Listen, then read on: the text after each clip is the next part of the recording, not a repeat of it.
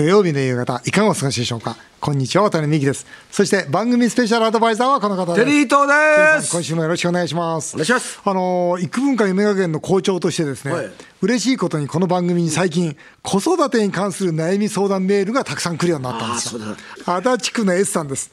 えー中3の息子は中学を卒業したら、ペンキ屋になると言ってます。妻が連日、中卒はありえないと息子を追い込んでます。渡辺さんどう思いますか？ということなんですけどね。僕ね、基本的にその学歴社会っていうのは崩れたと思ってるんですよ。ね、本当の実力社会になったんで、その手に職をつけるってことはいいことだと思うんですね。いいですねだけども、その今、いろんな勉強方法があるんで、例えばその通信、まあ、今、実は僕は ID 学園という通信の学校もやってるんですが、これ、とってもいいんですよ。何がいいかっていうと、全部のカリキュラムの中で8割は自分で好きなことができるんですよ。で、2割だけはちゃんとその高校の必要な勉強をしなきゃいけない。そうすると、これ8割ペンキの練習してもいいんですよ。なるほどいや8割ペンキ屋さんで働いてもいいんですよ、極端な話。で、2割は、じゃあ夜は2時間はちゃんと勉強しましょうと言って、基本的な学力は身につけて、高校を卒業するというのが、僕は一番いいと思うな。ああ、それいいですね。ね、だってもし中学卒業ですぐペンキ屋さんになっちゃうと、わからないこと多分世の中多いと思うのね。僕ね、この ID 学園、まあ、うちの学校ですが、本当いい学校なんで、えーお勧めしたいと思います。えー荒川のどんちゃんさん、あ来ましたね。お性欲が強い、性欲が強い営業マンのような、元気でずうずうしい男が、これ素晴らしいですね。性欲の強い営業マンは元気でずうずうしいという 定義がされてます。元気でずうずうしい男が、これからの日本にはもっと出てくるべきだと思いますそ。の通り。性欲が強い営業マンのお父様は、どんな教育だったんでしょうか？これ聞きたいですね。ああどんな教育を受けたのか、ここに、はい、性欲の強い営業マンおりますので、聞いてみたいと思います。どうだったんですか、はい、私の父親もだいぶ周りから見ると変わっておりまして、どうでした？まあ、ナンバーワンを知りなさいとナンバーワンを知れと。教育をされてまして、ナンバーワンを知れと。はいはい、それで例えば旅行に行って、うんホテル泊まるところもその地域で一番のところを泊まれと泊まりなさい、ああああ。あと、ここが変わってるのは、一緒にですね、18歳超えてからあの、いわゆるププロのお店に2人で行く、えーお父さんお父さんと二人で？はい、でそこでも父はやっぱり、ついでますね。はい。だ DNA を。あそれついでるわ。ついでるわ。もうこれ血ですね、これね。え、それでなんか学びました？まあ、一番のこう指名しろっていう、まあ、ナンバーワンっていうところなんで、ナンバーワンだはいなんだそれ指名も一番なんですよ。そこは、はい、そこは本当に勉強になりました。それ勉強になった。でもね、一流を知るってことはいいことですよね。いいことですよそれ例えば食事なんかもそうですよね。そうそうそうそう。一番上知っときゃいたら何があってもびっくりしないしね。あそうですね。なるほどね。えーさて CM の後は石原慎太郎さんが亡くなられて3ヶ月長男で元自民党幹事長石原伸晃さんをゲストにお迎えしますぜひお聞きください今回のゲスト石原伸晃さんのプロフィールをご紹介します。神奈川県逗子市生まれ慶応大学卒業後日本テレビに入社。報道記者として大蔵省や外務省を担当。退社後衆議院議員に初当選。その後は連続当選を繰り返し規制改革担当大臣や自民党幹事長などを歴任されました。しかし昨年10月の衆議院選挙で落選。自ら率いてきた派閥石原派の会長も退きました。さらに今年2月にはお父様の石原慎太郎さんがお亡くなりに。長男として喪主を務められました。渡辺美樹さんは11年前に石原慎太郎さんと東京都知事選挙で戦い石原伸晃さんとは同時期に自民党議員だった間柄。石原慎太郎さんの盟友と言われたテリーさんは落選後の石原伸晃さんと雑誌で対談。議員バッジを外してからの方が歯切れがいいとエールを送っています。今回は石原慎太郎さんの魅力や石原伸晃さんの5年後の夢を伺います。日本放送渡辺美希5年後の夢を語ろう。ゲストをお迎えしました。元自民党幹事長の石原伸晃さんです。よろしくお願いいたします。あ、渡辺さん、テリーさん、よろしくお願いします。お願いしまどうも。ご無沙汰しております。石原さんあのお早速ですがお父様残念でしたね。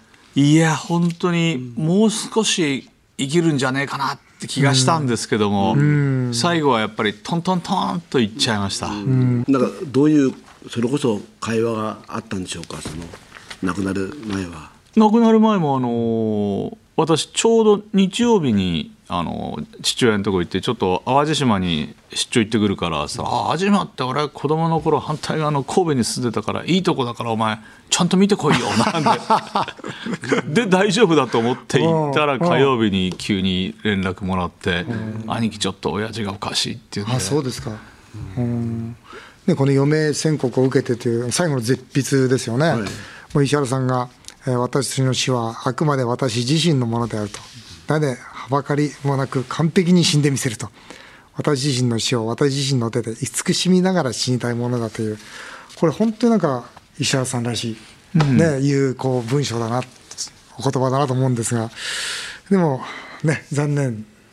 まあ、あの身内は残念っていうよりもなんか大きな穴が開いちゃったみたいな感じで。さ寂しいですどぼどぼどぼどぼそこから何ですか？プールの水とかお風呂の水が流れていくみたいな。そんな感じですね。そしてお母様もその後ね、いやすぐにこれが追うように、これ答えました実は。そうでしょうね。はい。あの最後も父親にお別れする時に母がうん、「寂しくなるよね」なんてね。割とはっきり言っておてー自分は生きるんだって感じがすごいしてまあおふくろはこれ元気だから10年ぐらい大丈夫かななんて思っていたらうん。35日で追っかけてっちゃったんでこれはやっぱり家族みんな答えましたね。いや本当そうでしょうな。あの石原慎太郎さんって本当なんかこう人懐っこい笑顔というか、人を引き継げる笑顔をするじゃないですか。僕もちょうどあの300でねあのお父様と会って選挙の後。でちょうど四男の方と一緒に2人でゴルフやられていて。でその時お話しさせていただいたんですけどまあ、あの東が出なかったら渡辺さんに任せようと思ってたんだみたいなこれはでもね、リップサービスでも大変嬉しいんですがその時にこうニコーッと笑った時にあこの人の笑顔にはかなわないなと、うん、こう人を引きつけるなんていうのかな。そしてなんかどっか哀愁がある、うん、素敵な人でしたよね。も持ったからモテましたよね。この番組モテたいがテーマなんですよ。ああじゃあ若い頃呼んであげたらよ どれだけモテたか自慢をしたと思いますよ、ねえ。モテたいがテーマですから、時代の中でずっとかっこよかったですよね。ね。うん、本当にそう思う。まあ、あのお父様の話はともかくですね、えー、信輝さんの方の話に戻したいと思いますが、まあ本当にまさかの落選。ここから入っているかどうか分かりませんが、いや僕なんかも同じ自民党ですから、いやまさかの落選ですよね、本人もまさかの落選だったんじゃないですか？まあねあのーこれはどこでもずっと言ってんだけどやっぱりね、うん。あのーものの見え方が狭すぎちゃって世の中で起こってることについてってなかった、あー。まあ、そういう意味じゃもう自分の不徳の致すところ以外何者でもないと思ってるんです、ですからもちろんまさかでしょ、だから、そんな自分が、まあのままさかなんですけども、うんうんまさかって坂があるっていうのは小泉純一郎からずっと教わってましたから、うん。そんなに実は驚きはしなかった。どの辺が一番今言われた世の中がよく見えなかったっていうのはどの辺だったんですか、やっぱり SNS の社会、そのここがその誹謗中傷の方が上に大きくなって、うんうん。ネガティブキャンペーンをやられると、応援してる人も不愉快だから見ないみたいなね、そういうことが実際にこう選挙で行われるってことは、リアリティとしてあるって話はね、アメリカの選挙を見れば分かってたんですけど、まさか自分のところにそういう攻撃が来るっていうのは思ってもいなかった。そういう意味じゃやっぱりすごく視野が狭かったんだと思います。なるほどね。岸田さんが今ね、内閣でこう頑張ってらっしゃいますけど、あの信輝さんから見て、岸田総理というのはどういう方ですか？これね意外に誤解されて、なんかこう、はい。ふにゃふにゃっとしてしていいいい人みたいなイメージなんだけど、すごい芯の強い男なんですよ。ああ、そうですか。え芯がすごい強くてねぶれない、ああ、そうですか。そういうところはねこうやっぱりあの表にまだ出てないところだと思います。もうじゃあこれからも期待できます？ええただ総理としては厳しいと思うね、うん。その経済政策取ってみても、外交安全保障取ってみても、本当に厳しい時。で逆にほわほわっとしたこのルックスが国民には安心感を与えると思うんですよ。安倍さんとか菅さんってのはなんかやるんじゃねえかってこうドキドキするじゃないですか。でもほほんとしてますからうん。ですごくその若い頃はもっとハンサムでしたから。まあ今も男前ですけど男前ですよ。歌舞伎役者みたいな感じですから。今回のあのそれこそあのウクライナ問題でも毅然とした態度を取ってるんで、岸田さんの支持率っていうのは実ちょっと上がってますよね。落ちないぐらいだようんね。上がってますね。これはやっぱり私の友人の政治記者に聞いてもなんで先生落ちないん。ですかって逆に聞かれますね。僕はだからやっぱりルックスとそのおっかないなんかするんじゃないかみたいななんかおっかないことをするんじゃないかっていうことを感じさせない？ソフトな感じがいいんじゃないかっていうふうにその記者の記者の記者には話してるんですけども。テリーさんあれでしょ？あの信輝さん銀バッジ外してからの方がこう歯切れが良くていいと。もともと歯切れが良かったと思うんですけども、えいやまあ、僕よくわかり分かりませんけども、それこそまあ養殖に就くとなかなか喋らないじゃないですか、誰しも。はっきりしたことね言わないよね。そうですよね、だから世の中って例えば橋本さんみたいにね、まあ、面白おかしくバーンって言って、あと知りませんぐらいの方があのもうそういうのに慣れてると。普通の人がなんか物足りなくなってきちゃうっていうか、だから本当はもっとガンガンガンガン言ってもあともっとなんていうのかな普通の人が使ってるような言葉。で、あのなんか喋る方が支持率は僕は上がるような気がするんですよね。まあ、そこのところであの、まあ、これからね、あの信輝さんがどういうふうな人生を考えてるか分かんないんですけれども。あのなんかもしね、戻れるかどうか分かりませんけど。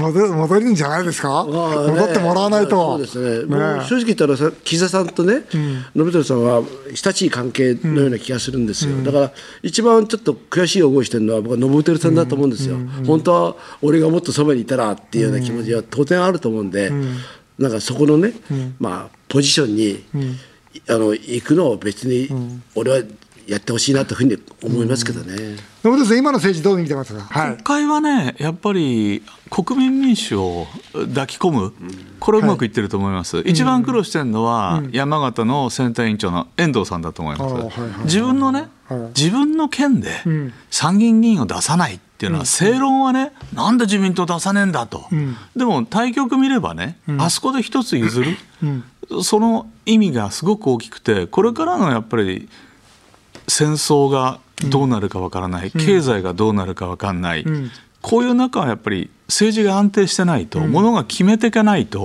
大変なことになるから、自公民路線をおこう着実に、うん進めてるっていうところは私は評価してます。なるほどね、まあ、今度、岸田さんがね、その海外で言われたじゃないですか、その岸田に投資してくれと。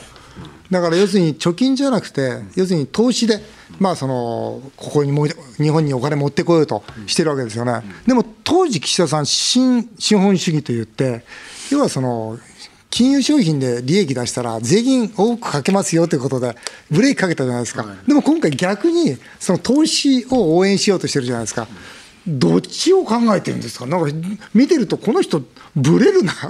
いや簡単ですよ、渡辺さん知ってて言ってる絶対に。それは大蔵省が、あ財務省ね、今、あの、税収を上げるには、これから取るせなところは金融資産しかありませんよと。って最初言ったんですよね。言ったんですそれをそのまま言ったんですよ。ですよね。もそれを言ったらマーケットが動揺して、今みたいなところでマーケットともかく柔らかい相場になっちゃってますから。100。兆円も下がりましたからね、時価総額がね。うん。そういう時にそんなこと言うのはやっぱり、どんな正しい政策でも時期を間違えるとぐさぐになりますからそこでこう試行錯誤してるんだと思いますね。なるほどね。あんまり言っちゃいけないけど。野村さん、幹事長とか派閥の会長を務められて、ええ。この自民党のいいところ、悪いところっていうのを、まあ、改めて教えていただけますか？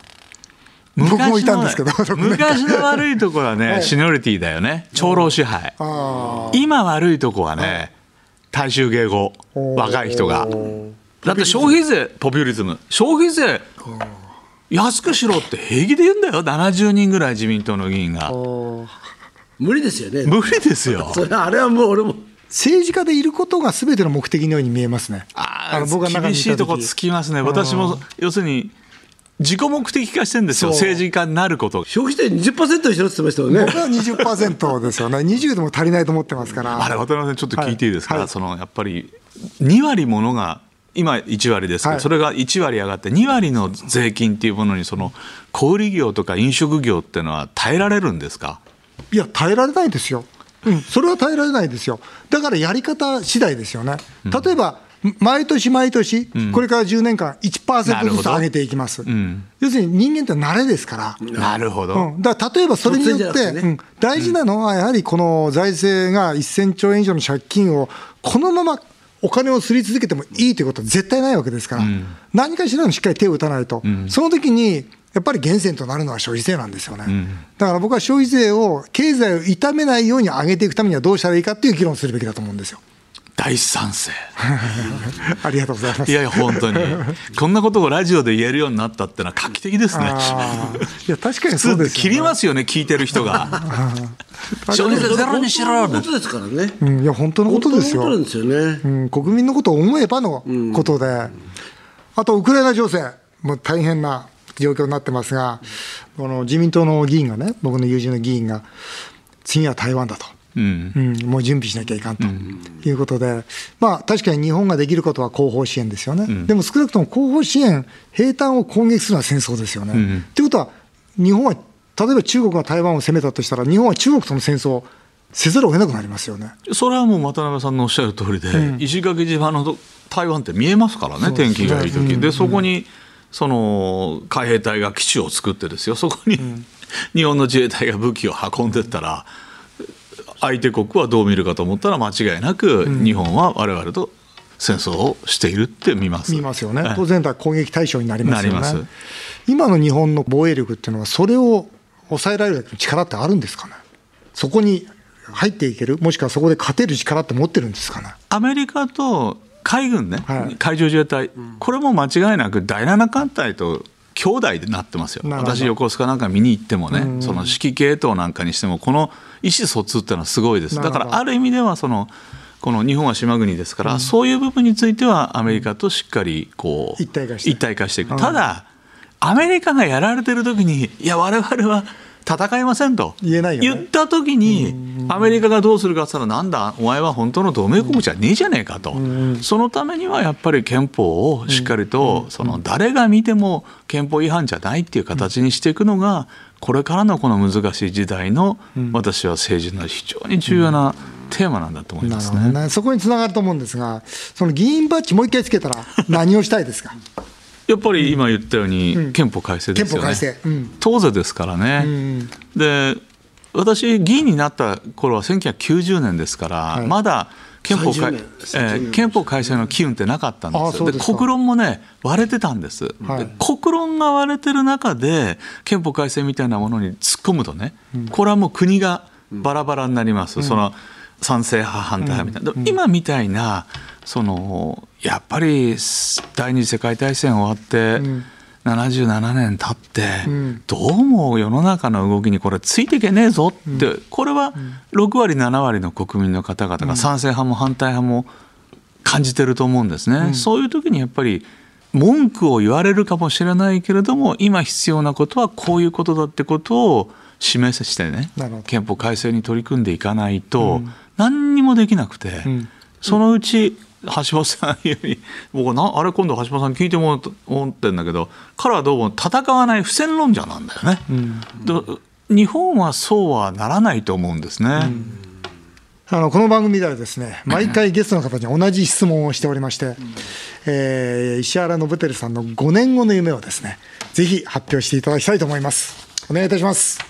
じゃじゃんってほどじゃないんですけども今あの在野にいるもんでね何やってるかっていうとそのエネルギーと環境っていうのはコインの裏表だからこれはしっかり言っていかなきゃいけない。でやっぱりもう一つ教育、はい。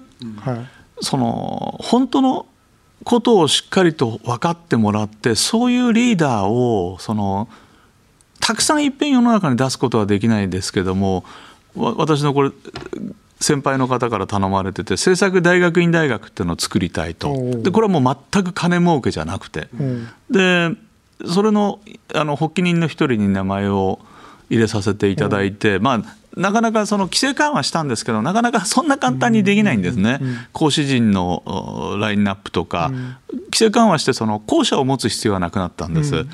ただこれ2年早くて2年半ぐらいかかるんですね。3年ぐらいどうしても手続きでかかりますんで、そうすると5年後ちょうどこれから3年後にできて、え1期生が2年間で卒業しますんで、そのそれはもう10人でも20人でもいいんです。100人なんて恐れたこと思ってないんです、そういう本当に世の中のことが分かって勉強した人が、を社会に送り出したい、そういうことをあ夢として持ってますこれ資格はどういう資格なんですか？ここの学生になる資格は。これはもう高校出てれば誰でもなれます、まあじゃあ大学出てる必要もない。え大学出てる人もうもうもうねね念頭念頭にあるのはやっぱりまあ社会人の方あを念頭には置いているんですけどももちろん文句は広くしかもその、うん、ある特殊化の方ですからもう自分の人生としてねやっぱりこういう本当のことを教えて世の中に役立つ人間を作りたいっていうことで私も賛同して今あの一緒に仕事をさせていただいてるんあです。そうですか、